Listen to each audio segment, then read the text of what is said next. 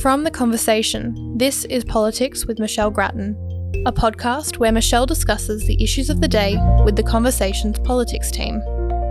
Hi, my name is Amanda Dunn. I'm the Politics and Society Editor for The Conversation, and I'm speaking with Michelle Grattan. Hi, Michelle. Hi, Amanda. Michelle, more bad news today for those of us with mortgages. The Reserve Bank has put interest rates up another 50 basis points to 1.85%. How's the government responding to all this? And is there some concern that people will actually blame the government for the interest rate rises? The government essentially is saying that people knew that these rate rises were coming, that they're not its fault, and that things will uh, settle eventually. I think, in terms of blame, Amanda, we saw the Newspoll at the beginning of this week, which showed that the government and the Prime Minister still had very strong support.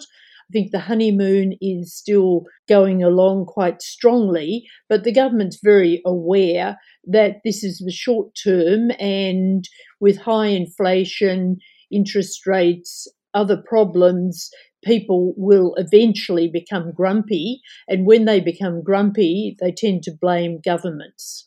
Yes, all right. Guess we'll see how that all pans out. Now, Michelle, on another topic, opposition leader Peter Dutton has today announced an inquiry into the potential for advanced and next generation nuclear technology. So, this is with a view to enhancing Australia's energy security, but also reducing power prices, he says. So, this is likely to be highly contentious, as nuclear power has always been in Australia. How do you think it will play out politically? It's got a long way to go, obviously, because this is just the start of the examination. It's not that surprising that uh, he's announced this because when he uh, put out his shadow ministry, he appointed Ted O'Brien shadow minister for climate change and energy. And Ted O'Brien has been a, a strong nuclear advocate. So, therefore, the signs were there. But it will, I think, over time, if the opposition does adopt this as a policy going to the next election, uh, really be another stage in the energy debate, in the energy wars, if you like. More immediately, the opposition today at its uh, party's meeting discussed the government's climate legislation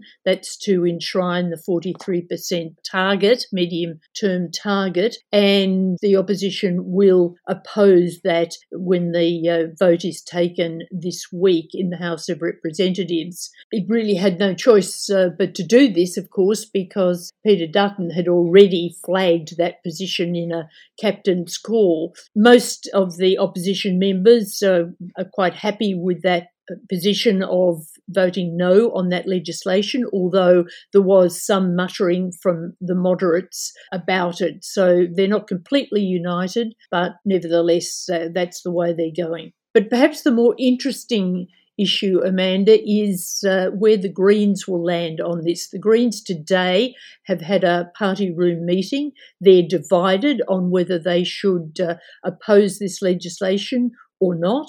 Or let it go through, and there's another party room meeting tonight. Now, as distinct from what the opposition does, what the Greens do is actually important because when this legislation reaches the Senate in a few weeks' time, they will either make or break it. So all eyes are on them at the moment. Okay, and Michelle, on another matter, last weekend Anthony Albanese released possible wording for an amendment to the Constitution that would give First Nations people a voice to Parliament. So while this wording was generally warmly received, there's still a long way to go on this issue, isn't there?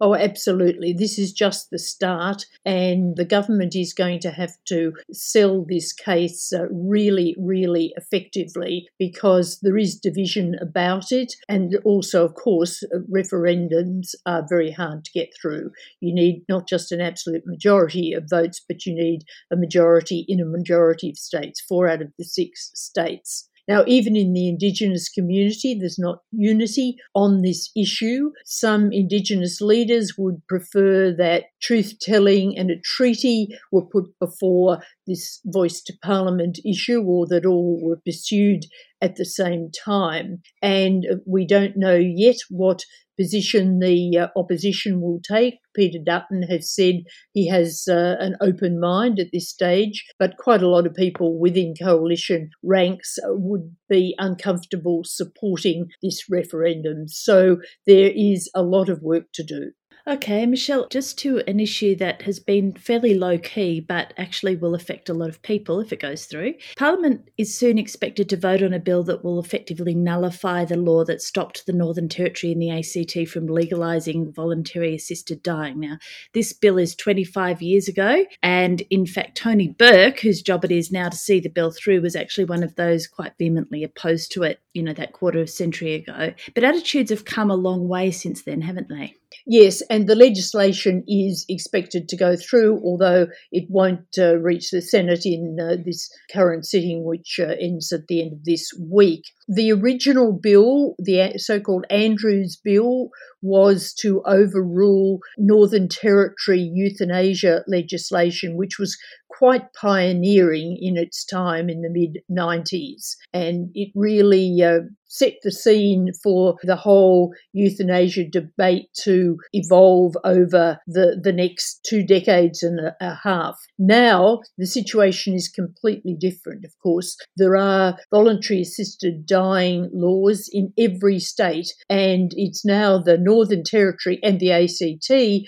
which are the outliers. They don't have this legislation. And now the advocates for this legislation, led by members from the territories, are arguing that people in these areas should have the same rights as other Australians for their parliaments to make laws on the, the matter of voluntary assisted dying. And Michelle, while we're talking about Parliament, Anthony Albanese was elected on the promise of a much better political culture of a, and especially of much better debate within Parliament House. How's that been panning out so far? We've only had a week and a half, I know, but has there been any improvement in the general tone of debate? You need a microscope to see it, I think, Amanda. Basically, uh, no, there hasn't been a great deal of change. Uh, certainly, though, what we're seeing is a very activist government. They're, they're doing a lot on multiple fronts and they're celebrating, for example, the uh, first piece of legislation, the aged care bill, an aged care bill, has gone through and much was made of that by the government, and there was a, a, press conference to talk about the fact and various people there, and, and an aged care worker presented a, a, dollar coin to Anthony Albanese. You remember during the election campaign, he advocated uh, an increase in the minimum wage and used a dollar coin to illustrate his point. So much activity on the government side. On the opposition side, they are really still trying to settle into their new roles, come to grips with their new roles. I see uh, often one member Aussie's, the coffee shop in Parliament House, and he looks glummer by the day as he consoles himself with a, a cup of coffee. I think a, a lot of them are having real adjustment problems. Yes, well, no one wants to be in opposition, Michelle. Uh, all right, well, look, it's been terrific to talk with you. As always, thank you very much.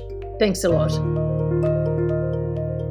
Our theme music is by Blue Dot Sessions. You can find more podcasts from The Conversation on our website at theconversation.com.